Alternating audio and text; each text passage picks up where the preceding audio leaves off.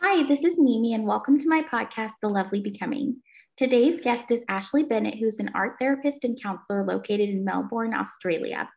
She's also recently an author and a queen when it comes to body image. Hi, Ashlee. Hey, Mimi. Thanks for having me on.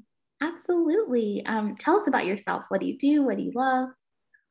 So, I am an art therapist and a counselor. That's technically my day job. Um, and I do work with body image and embodiment and also weight stigma. I'm a bit of a, I am a generalist, but they're my special intro, interest areas. Um, in terms of what I love, I am a bit of a weirdo. Like, and I say that in a good way. I like lots of different things. I'm very creative.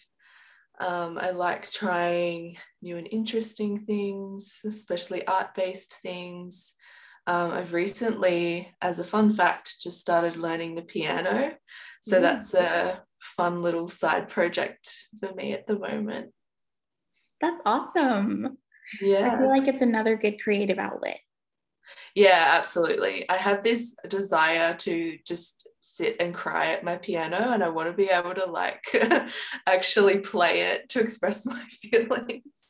I love that honestly so much. I also sometimes just want to like sing or like play music, but then I just sit there and like tap things and it doesn't go so well.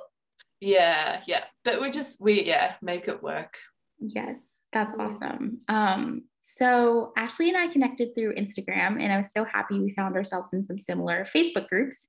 Um, and your words ring so true um, in the work that you do with making peace with our bodies and everything. Um, can you tell us a bit about your body image story? Sure. Um, I suppose, like most people's, it's very complex, and that's often how I do pe- see other people's stories too with their body image. Is that you know we are very complex, and um, you know these experience can experiences can be layered. So my own story is, in a nutshell, um, I've always lived in a bigger body.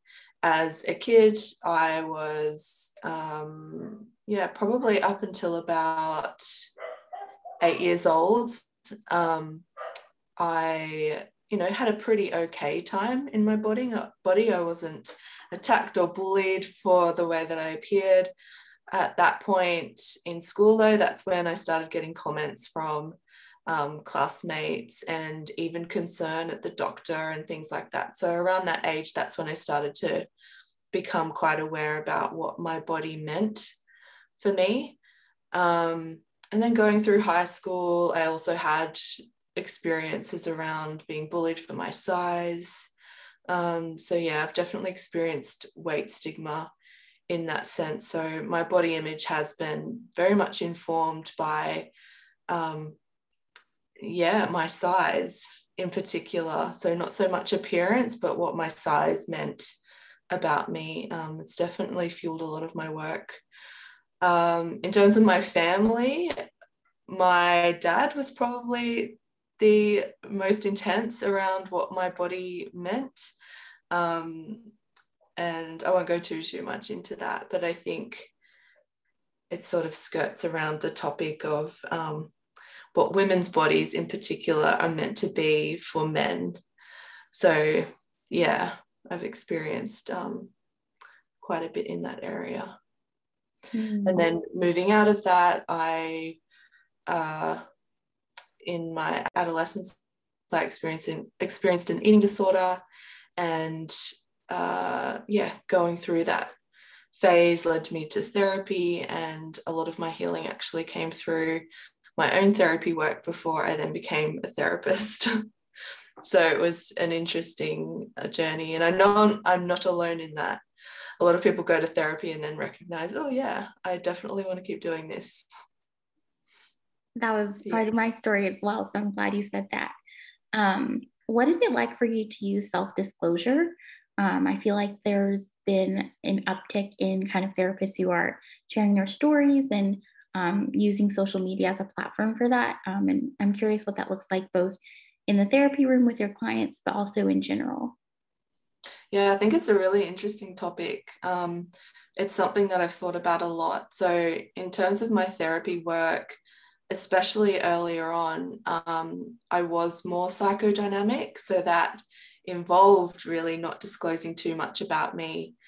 Um, and as time has gone on, even though I still I still use aspects of that work. I do find it um, to be quite helpful, especially in social media, because it's not therapy, to share some of my experience. I think it can be really humanizing. In terms of in the therapy room, it is a case by case basis. So um, there is a time and a place to to share very briefly. I often share very briefly um, that you know I may have experienced this as well, but beyond that, I don't take up too much real estate, and I use it more as a point of connection rather than um, you know unpacking my own story in session. I like that separation a lot. That social media isn't therapy and we're allowed to be humans in different spaces um, or all spaces really but just kind of show up in different ways yeah absolutely. Yeah i think that's really important. Um, and that you know as therapists we're not you know these extra special humans that are above experience. And i think because body image is such a charged area for a lot of people um, there can be a tendency for people to come to counseling or therapy and expect that I have this magical answer about, you know, I'll have this answer and then they'll never feel pain um, around the way that they look. But, you know, that's not how it works. So I think it can be really validating to hear that, you know, someone who literally works in this area also sometimes um, feels uncomfortable in her body not because there's anything wrong with it it's just because we are fluctuating and we're messy complex humans definitely there's the definitely idea that therapists have it all together um, and don't struggle and that's just so not true absolutely. Yeah yeah. Um, what do you think about the terms body positivity versus neutrality and acceptance?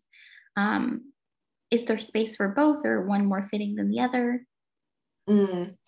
I would say, um, especially at the start of my career and also the start of you know um, sharing this work on Instagram, I was talking more about body positivity, um, especially in its more socio-political context, instead of just feeling positive about your body. Um, but as time has gone on, you know, there's space for body positivity as the socio-cultural meaning but I think in terms of uh, therapy and in terms of self development, body neutrality um, can actually be the more powerful route to go. Um, because ultimately we want to, and I mean it's up, to, it's it's really up to you know the person and what they want to bring. Um, ultimately, we want to be able to be in our body and just go and live our life. And I think sometimes when we think about body positivity in terms of feeling really great about the way that you look, um, it can still keep that focus on your body and it can still, uh, you know, require you to feel good about your body to go out and be in your life. Whereas body neutrality kind of frees you up a little bit. It's like, yeah, some days I won't feel so great about my body. Some days I'll feel really great about my body. And I'm also not going to let that hold me back. Um, it can also be more attainable because there are some people who have, you know, I'm thinking about people with chronic illness in particular, where the body is a real source of pain and distress. So requiring them to feel good about their body is kind of, you know, a little bit problematic because their baseline may be pain. So it's, you know, how can they find a level of acceptance of their body um, whilst validating what they're actually experiencing in their body, which may not be pleasant. It depends on the person, really, and where they want to go. Because on the other end of the scale, I'm not sure if you've um, seen it, but Sparkle Jams is talking about the concept of fat vanity.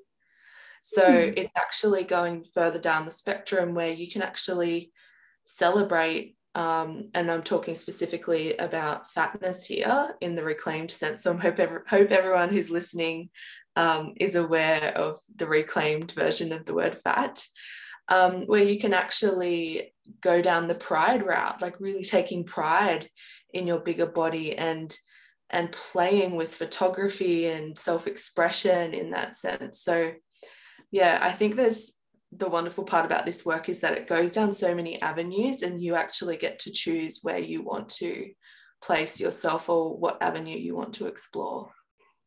I really like that. I hadn't heard of that before. So thank you for sharing. Of course yeah it's really cool um, what made you decide to pursue art as a modality of healing yeah. Um, so there was a bit of a, a, a crossroads moment for me um, when deciding which route I wanted to go in terms of doing my own therapy work. And as someone who was trained in the arts prior to um, going and doing my post grad, I had come to the conclusion that, you know, there are plenty of talk therapists out there in the world. And as someone who's quite trauma informed, even prior to doing my training, um, I just knew that there were other ways to express what we're feeling. And I think we need to, you know, a lot of us do need to know what those methods are because we can kind of limit our healing for some people, you know, people who are really cognitive and um, who can easily find words for things, you know, they might not be as interested but there are a lot of people who you know they need another way to express what they're sitting with. So i made that decision to um, go down the art therapy route just to hopefully bring a different modality to the world. And that's you know even though i love talking about body image one of my aims that i probably don't talk about as much is um, bringing art therapy to the world and even just art as a general form of self-expression because art is inherently therapeutic um, yeah, so that was my decision. And it was probably also backed by how, you know, my whole life I've used art as a form of expression. You know, in my childhood, I was one of those kids I didn't really talk about what was going on for me for a myriad of reasons. Um, so I'd make art about it. So it was a very, it was a, you know, a resource for me growing up. And yeah, I just, I just want to bring some of that energy to the world. That's wonderful. And I feel like sometimes art goes away when it's not in school and classes, um, and we don't really have that form of expression. And so I think it's really great to kind of bring it back to us and into the world. Yeah, absolutely. And I just sort of see it as another form of, um, you know, like whether it's our bodies or, you know, whether it's art or expression, like it's, we're told that it's something else that we have to be good at in order to do it. You know same with our bodies you know in order to you know accept who we are and be accepted in the world that we have to look a certain way. You know our art making can kind of take on that same um, mentality that if you're not good at art you shouldn't do it. Um, if you weren't talented at it in school you shouldn't pursue it but the thing is is art is just another form of language you know anyone can do it yeah. Definitely. Um, can you tell us a little about your upcoming book? Yeah, so it's a bit of a um, a blend of two niche areas. I feel I'm yeah I'm excited to see how it lands for people. Um, but yeah, I talk about the elements that go into body acceptance. You know what that looks like, um, and it's almost like a, a psychoeducation plus workbook kind of vibe. So each chapter explores a different topic that I think informs what body acceptance is or how we can sort of move towards that state.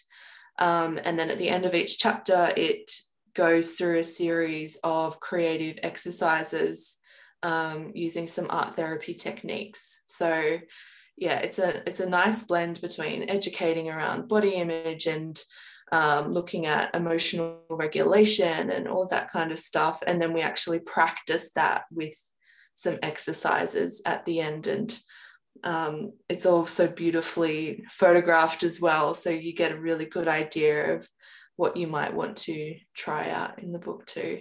So it's it's very much a hybrid between like an art therapy, you get a really good understanding of what art therapy is, and also education around body image and embodiment and all the those different areas. Yeah, it's pretty mm. cool. That's awesome. I'm so excited for it to be released. Yeah, yeah. I actually haven't seen a physical copy of it yet myself either. So I have a feeling people um, in the States will see it before I do. That's yeah. wild. COVID times are crazy. I know, right? Yeah, yeah. Wow. Um, so what is internalized fat phobia? Um, first of all, and how can we combat it? Okay, so in general, um, fat phobia stems from, um, on a very surface level, fat stereotypes in society.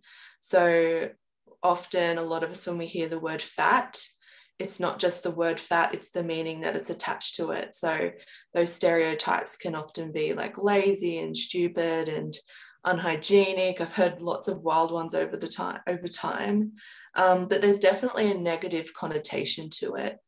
Um, what happens is that if you identify as a fat person or a plus size person, um, whichever terminology you want to use, it's easy to then adopt that belief or that those stereotypes and apply them to yourself, even if they're not relevant to you. So, just through being that body size, you will assume that you're lazy, you will assume that you're stupid um, and unmotivated and out of control, even if evidence shows that that's not the case. And it's often not the case. Even if it is the case, it still shouldn't impact your, um, you know, your dignity and the amount of respect you should receive. But often, what is the case is that those stereotypes don't actually land in reality for that person, but we walk around as if they do.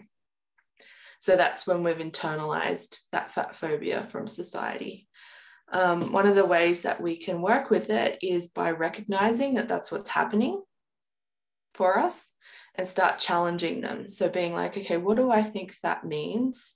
What do I think society think that thinks that fat means?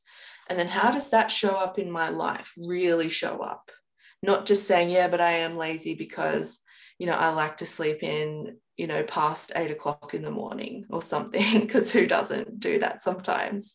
So it's actually really challenging, um, you know, what you do, what's real in your reality, and what you think you're doing or being. Um, and then from that point, you can start to challenge things. So, um, something that I see quite a bit in my practice is people believing that they're lazy.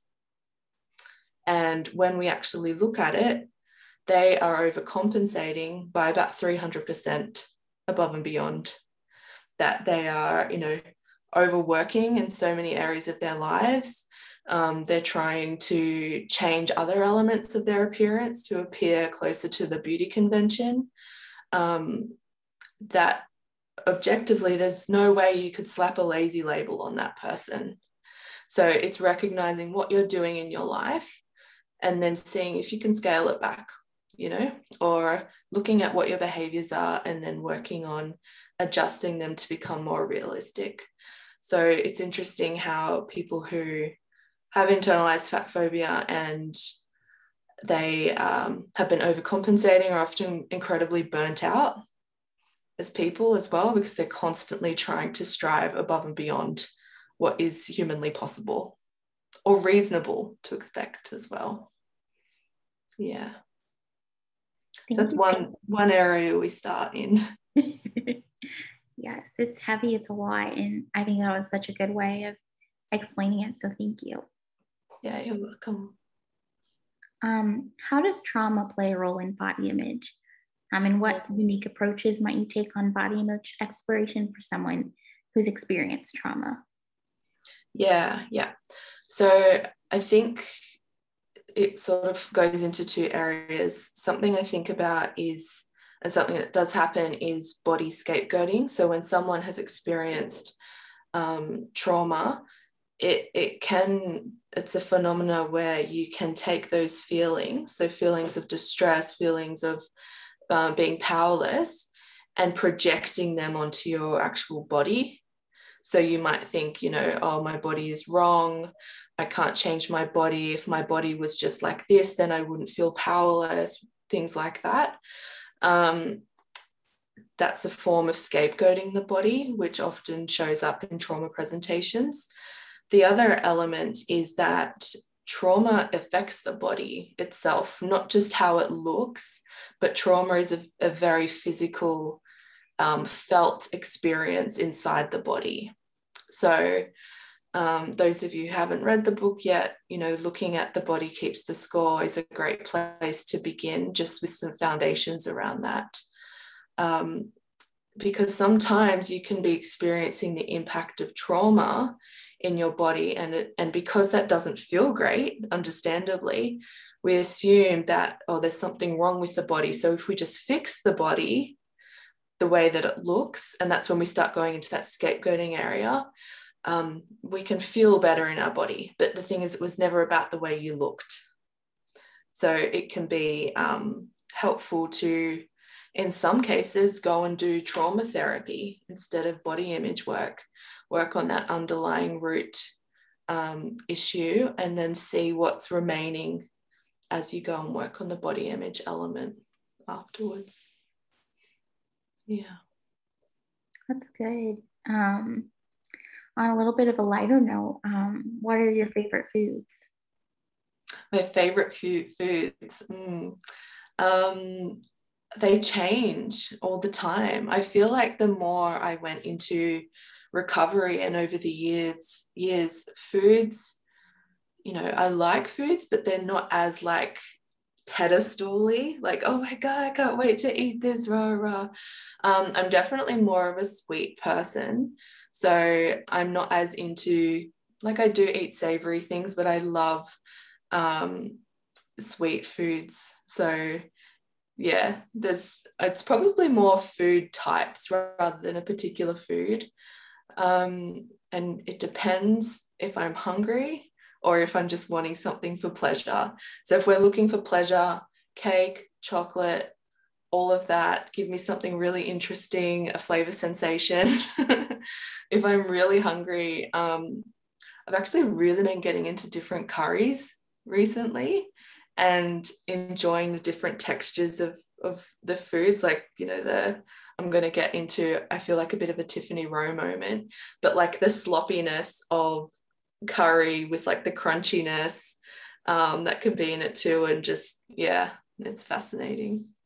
I love that, exploring the different textures and um, temperatures and everything like that. The Mr. Rowe method is spot on. um, my last question for you is How are you becoming? Mm, that's always a juicy question. I think at the moment I'm learning and practicing, which is always the difficult part, to just be with what is more so instead of um, really trying to control what's happening externally. I think I'm really busy at the moment and it can get really easy to be caught up in um, all the things that I should be doing and or ways that I should be combating the feelings of busyness that come up. Um, I'm just trying to actually sit in the present moment, as cheesy as it can sound, and just allow myself to be here instead of off in my mind.